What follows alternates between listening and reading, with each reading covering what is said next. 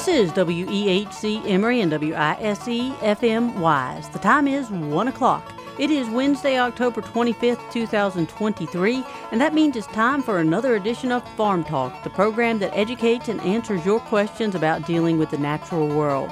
And here now is your host of Farm Talk. Uh, we are going to take a look at the dairy industry in our area today. The dairy industry has traditionally been a big part of the farm economy in Southwest Virginia and still plays a vital role today. I'm pleased to have with us today a guest, uh, Mr. Andy Overbay from over here in Friendship, and also the extension agent in Smyth County.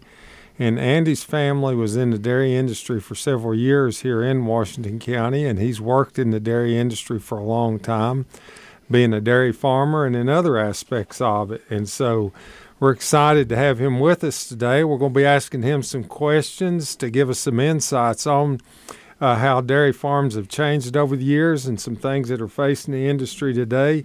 Andy, I know when I came to Washington County as the extension agent, uh, there were about 80 dairies in Washington County, including those that were what would be considered grade C or grade B dairies, as well as grade A dairies. And we're down to three dairy farms in Washington County today. I hope that's not a reflection on me, but there's been a lot of changes over the years in the dairy industry. And so, if you would, Andy, could you tell us a little bit about your history in the dairy industry? Oh, uh, and thanks, Phil. I appreciate the invitation to be with you and, and talk about something that, that has always uh, been close to my heart. I, we've been involved in the dairy business really for for 55 of my 60 years. You know, it's interesting. A lot of people think that, that our family has always dairy farmed, but that wasn't true. Uh, my dad was a, a factory trained uh, tractor mechanic. Mom was a bookkeeper uh, for the Vance Company years ago, which uh, uh, now uh, Barry Builders occupies that spot in Chilhowie. But you know, I, have I've lived through the golden age of dairying when when it was it was hard not to make a profit in the dairy business up until it's really become a struggle. Uh, financially on a lot, a lot of farms, and I think that's why you've seen the numbers. We've had the same issue in Smyth County. Uh, in 1978, we had 168 farms uh, that were milking cows, and, and now we're down to one that's year round and a few seasonal dairies. But uh, as far as my career, I, you know, I've um, I was Dad's mortar man when I was five, laying block for the milk house. I, you know, as I recalled, I was good help. But uh, but I was I was probably more in the way than I was anything else. But I always admired his patience. But I really think that's uh, as much a legacy as anything is there's a reason why the word family comes first in family farms is it was family first and uh, and and it, and it and it continues to be it's one of the reasons why uh, we left the dairy industry uh, but you know 4-H uh, and Virginia Tech had a huge bearing on on molding my dairy career and I'm thankful for uh, both those institutions that uh, helped me uh, grow as a person, uh, uh, grow as a producer. Uh, met my wife there, and there's it's it's shaped my life. Now, Andy, if I'm not you can correct me if I'm wrong, but I believe your wife was also from a dairy farm. She was. She she uh, milked in a uh, um, a flat six barn every morning before she went to high school. That's for anybody that's familiar with uh, bending over and, and getting on your knees to milk cows. That's that's hardcore. And uh, uh, she she's continues to be. You know, people are, are, say, "Well, she's a worker." It's like you have no idea. Uh, she she uh, I, she's my hero, to be honest. Well, let me ask you this question. I know, Andy, I grew up, my dad, when I was a small boy, milked cows by hand and sold milk in cans to Pet Milk Company here in Abingdon. Uh, but a lot of people don't understand the life of a dairy farmer. And I'd like for you, if you would, to make some comments on what the life of a dairy farmer is like and the positive benefits for a family from growing up on a dairy farm or running a dairy farm. I, I, I got to tell this story. I had a friend one time that got a call from a Gallup pollster who was collecting data on uh, how much people got paid and how how long they worked. And he started going through his day and they hung up on him. So there's no way somebody works for that little for that long. And he said it kind of tickled him and made him mad at the same time. But uh, gosh, you know, uh, uh, labor being what it was, and that that's shaped the dairy industry some too. I know uh, uh, I was putting in about 106 hours a week. My wife was putting in 92, uh, just doing the milking, and uh, it uh, it it's it's it's not it's more than a career. It's a commitment.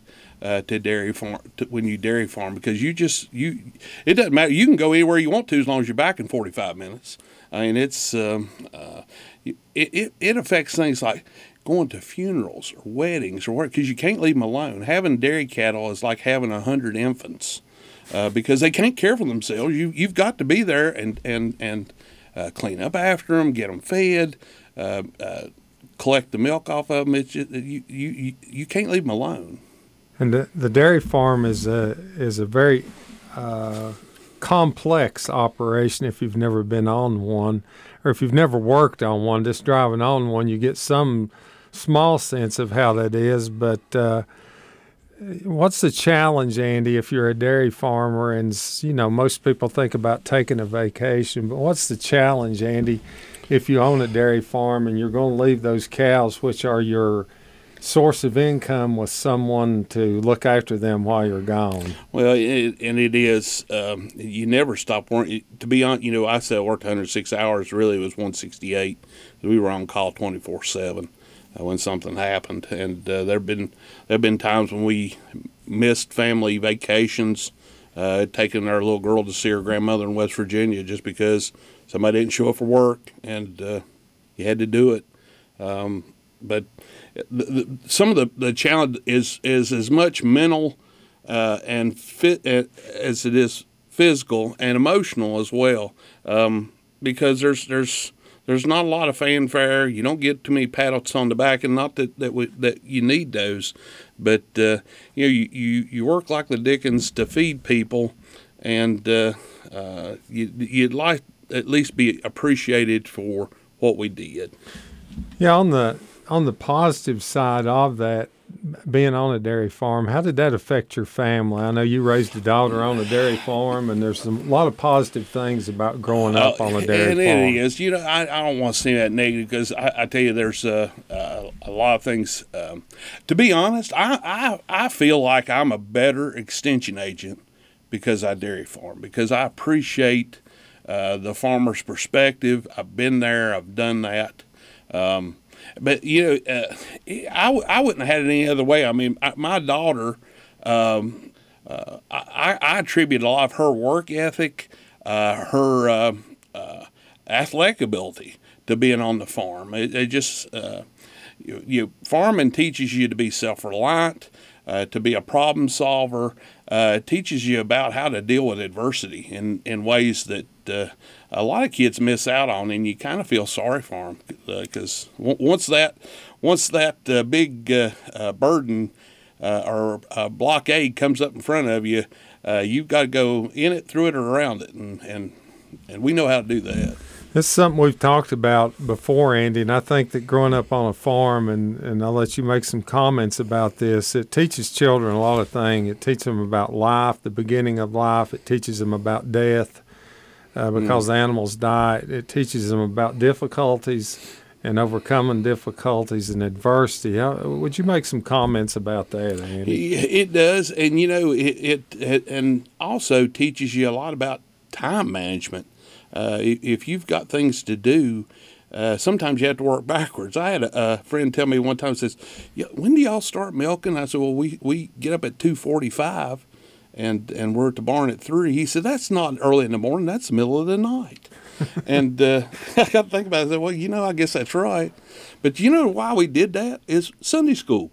Yeah. Because Sunday was our hardest day because it was the one day that we had we had to get done so we could make Sunday school and church.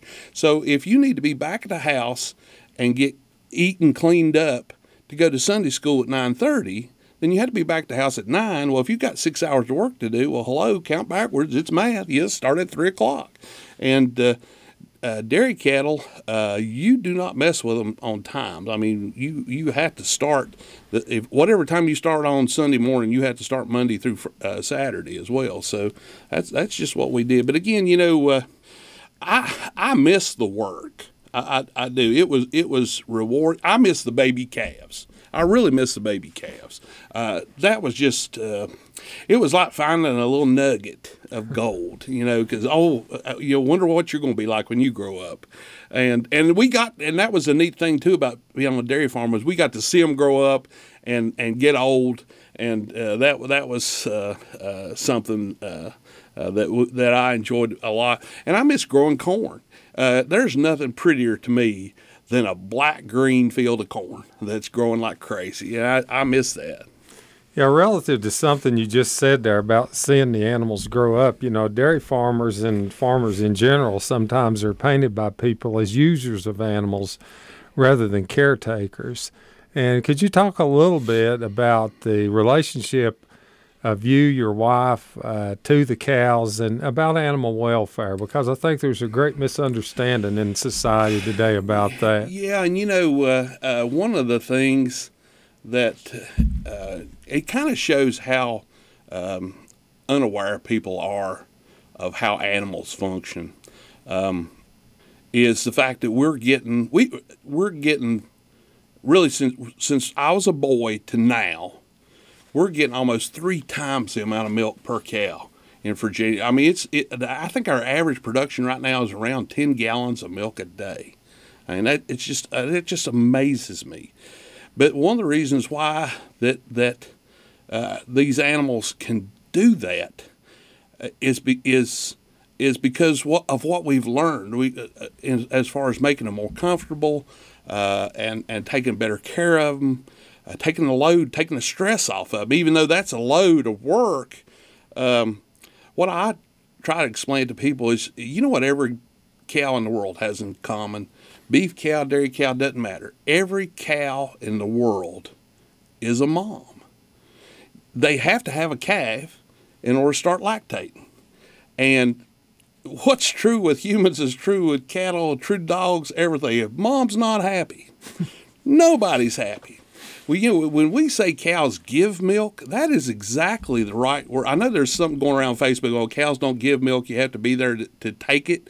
You don't take milk from a cow. She gives it to you because you can't force milk out of a cow. If, and and it's same. It's the same reaction with with people. Once you get a cow upset and her adrenal glands fire, she's not going to give any milk. She may kick you, she may run over you. Uh, she's going to be wound up, and she's going to stay wound up for at least a half day, and sometimes as many as two or three days. So you know, the fact that these cows can produce more is the fact that we've learned more and more about don't mess with mom. Keep her happy, keep her comfortable, and keep her going. Yeah, I know when I was I worked for a dairy co-op one time as a field man, and we would do exhibitions at the mall in Knoxville, and you'd have people come by, and we'd have a cow there, and they're always uh, interested in the uh, conformation of a dairy cow mm-hmm. compared to a beef yep. cow. Yep, beef cows there. tend to be more fleshy, and dairy cow are more angular and less fleshy. And people say, well, you know, she looks skinny to me, which is not the problem. It's just well, the way the cow's designed. yeah, exactly. And and really, the only way you can tell that, that a dairy cow has flesh on her is to, to grab her skin and, and pull it away from her body. I, I had the exact same experience at a dairy day at the mall in Roanoke. Uh, a lady came up and she was just incensed that this emaciated cow had made her way into the mall, and she had a lot of frame to her. Uh, this was uh, one of that the cow or the woman? yeah, both. But uh, as I recall, but she, but she was she was thinking about the dairy cows that she grew up with, and she was probably in her late sixties, early seventies, and I kind of understand that because in her when she was little, and to some extent when I was little, uh, we had a lot of dual purpose cows. You know, they, they could be dairy cows one day and beef cows the next. Uh, they, they rarely made the reverse trip. You know, it's hard to go from the freezer to the to the milk house, but uh, but we had a lot of dual purpose cattle, and and what I try to explain to people is, you know, uh, a ballerina and a football player can both be tremendous athletes, but they don't look anything alike because their function's different. And one again, one of the reasons why that we're able to get more milk out uh, of these cows is because over the last 70 years, really, we have changed the conformation of these cows. We, we've we've we've give them more spring of rib because their their rumen is bigger. They can they can hold more feed. They can drink more water, and uh, they're they're just they're just more finely tuned towards making milk, and that's that's just the way it is. Let's take a break right station break right now. We'll be back in just a few minutes. Tumbling Creek Cider Company, heritage inspired, full bodied cider varieties made with Southwest Virginia apples that are pressed in house and fermented on site. Award winning ciders in the new tap room located in the Abingdon Commons next to the Abingdon Farmers Market and Abingdon Visitor Center. Tumbling Creek Cider Company, Appalachian to the core. You are tuned to WEHC Emory and WISE FM Wise. It is Wednesday, and we are in the middle of a live weekly show, Farm Talk, with Virginia Extension agent Phil Blevins. And today he is in here with uh, a guest, Andy Overbay, and they are talking about dairy farming. I'm going to turn it back over to them. All right. Thank you for being with us today. And by the way, if you have questions, you can call the station here or you can email me at pblevins.vt I mean, excuse me, P. Blevins at VT.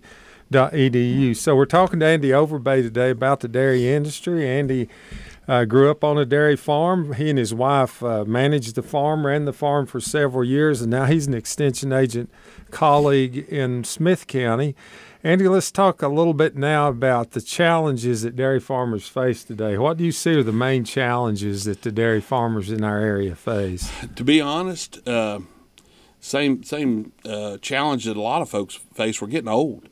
Um, uh, you know, there's not a lot of uh, younger people interested in coming back to the farm. I know I, I, we're lucky in Smyth County that our one remaining dairy has uh, a next generation coming on that are going to be very good and uh, uh, and and manage to actually mom and dad leave a farm and they they take over the kids take over. The old, the oldest boy he's a junior in high school. It just amazes me where those kids can work. But you know that a, a big challenge is uh, uh um, of course input costs are with with diesel and with I give an example when I was in fourth grade we bought a brand new tractor and we gave ten thousand dollars cash for it in 1996, it collapsed, and uh, we looked at replacing it, and uh, a new tractor was 142.5.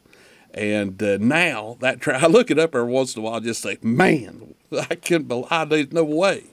Uh, that that tractor now is three hundred and thirty-seven thousand dollars from 10,000. So that's got to be a challenge. But you know, another one is just estate planning and, and, and, and, and how we're going to pass this these uh, uh, assets to the next generation. Yeah, and, and labor, of course, labor's a big deal because it's a seven day a week job. The cows don't take off a day, so it's seven days a week, twice a day, or three times a day, depending on how it's managed. So yeah, yeah, you, and you know yeah, that's a great point because you know a lot of people say, well, you know, I'd really like to work on a farm. I enjoy being outside and everything, but you know, milking the cows is a lot more like factory work, really, because mm-hmm. you got it's repetitive. You have to do it the same way because if you don't, the cows know.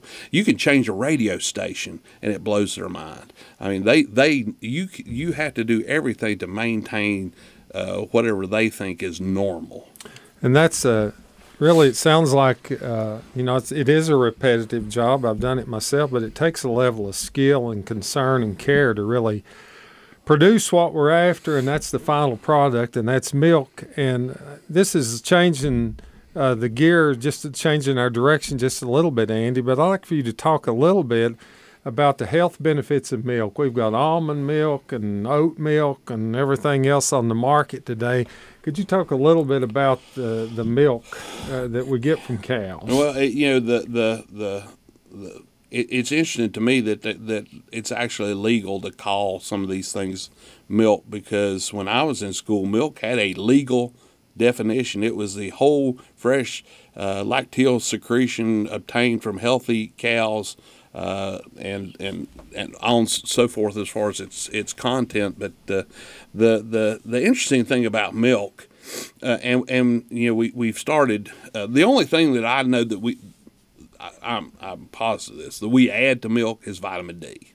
And it's interesting to me that that uh, if you look, if you're worried about calcium intake and osteoporosis, all those things, the three things that you need to get calcium across the gut wall of a human being is, of course, the calcium itself, a little bit of cholesterol and vitamin D. It makes a, it makes a compound called cholecalciferol, and that's what crosses the gut wall to get it into your milk. It's interesting to me. They say, well, you know, well, Tums has calcium, and and all these other products has calcium. If you look at the the ingredients, it's gravel.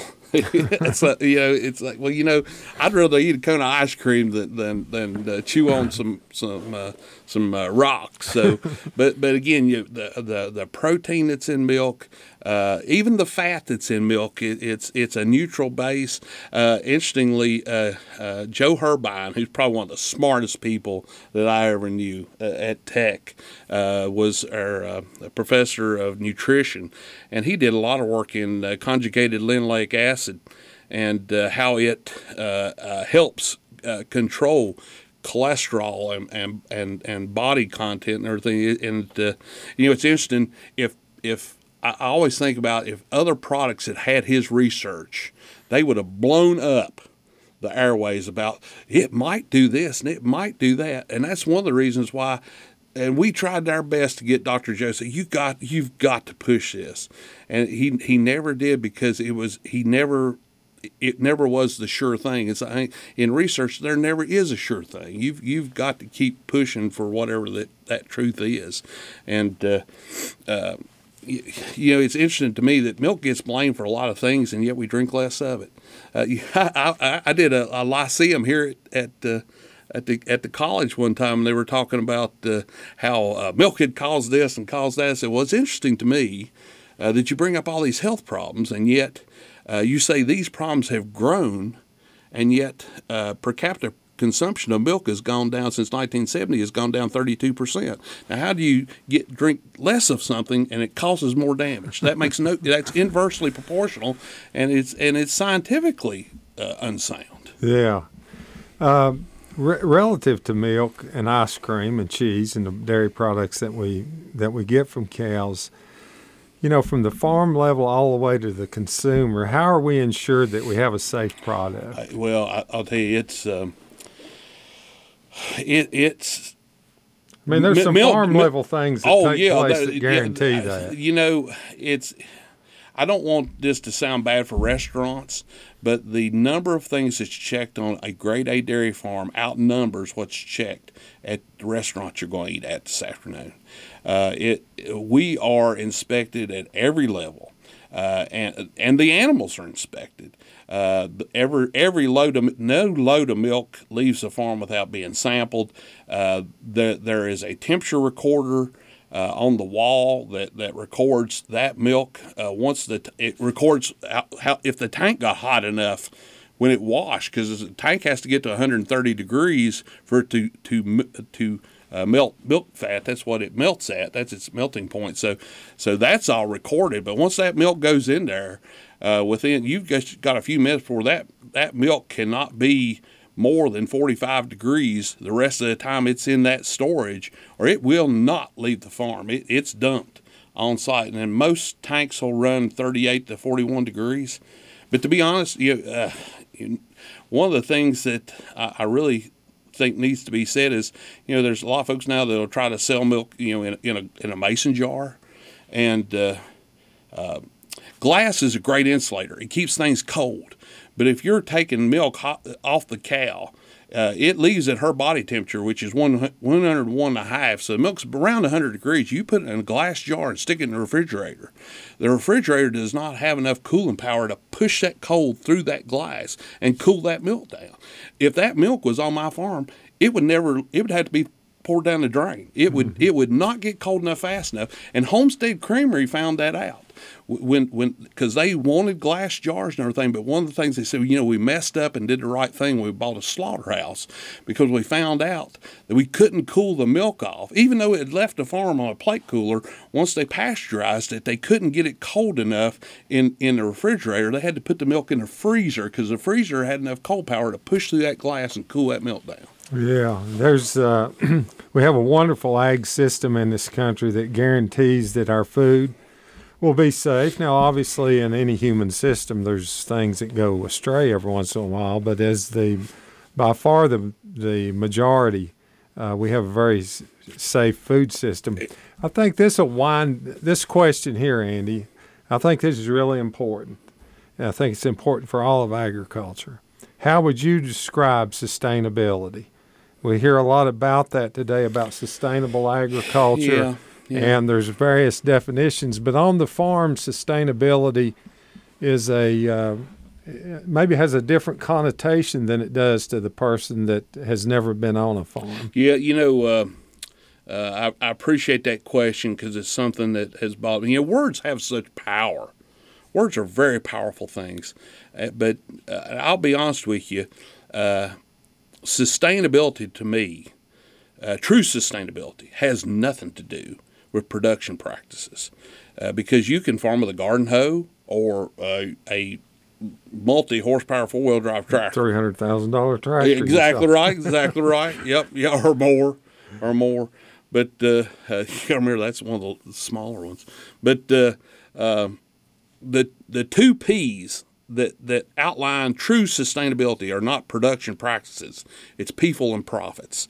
If you're if you can't attract a new generation of farmer and and show them that they can stay there and feed their family and educate their children and and and have a good life, then they can't sustain themselves there. Yeah. Uh, at some point, you've got to you've got to go to the grocery store and pay your bills, and uh, that's uh, uh, one thing. To be honest, uh, that, as much as anything, that's what mom and dad instilled in me. Besides the uh, the love of, of people and, and, and the church, is uh, is, is pay your bills. You know, you if you can't keep up, you're never going to catch up. So uh, it, it's uh, that that's where true sustainability lies. Because you know what, uh, if you can if you can pay cash for something, you're not going to go broke. Yeah, that's exactly right. And I think about that relative to the general idea of sustainability today revolves around natural resources. And dairy farmers are doing a great job in protecting natural resources, land, water, etc. It's not to their benefit to abuse anything, whether it's the cow or the land or the water, because all those things are necessary for them to be able to make a living and to survive. And we still have a sizable dairy industry in our area. Farms have had to get bigger to survive and to remain in business, but we're grateful for what they do, for what they've done over the years to make our community what it is. They've contributed greatly to the economy. And so we've enjoyed being with you today. Andy, thank you for being with us today on Farm Talk. Uh, maybe we'll have you back sometime. We'll talk about a different subject, but we do appreciate your insights on this and look forward to being back with you next week at 1 o'clock on Farm Talk. Tune Thank into you. another edition of Farm Talk next Wednesday at 1 p.m. on your voice of Southwest Virginia. You may email Phil questions at pblevins at vt.edu or call the radio station at 276 944 6593. This is WEHC Emory and WISE FM Wise.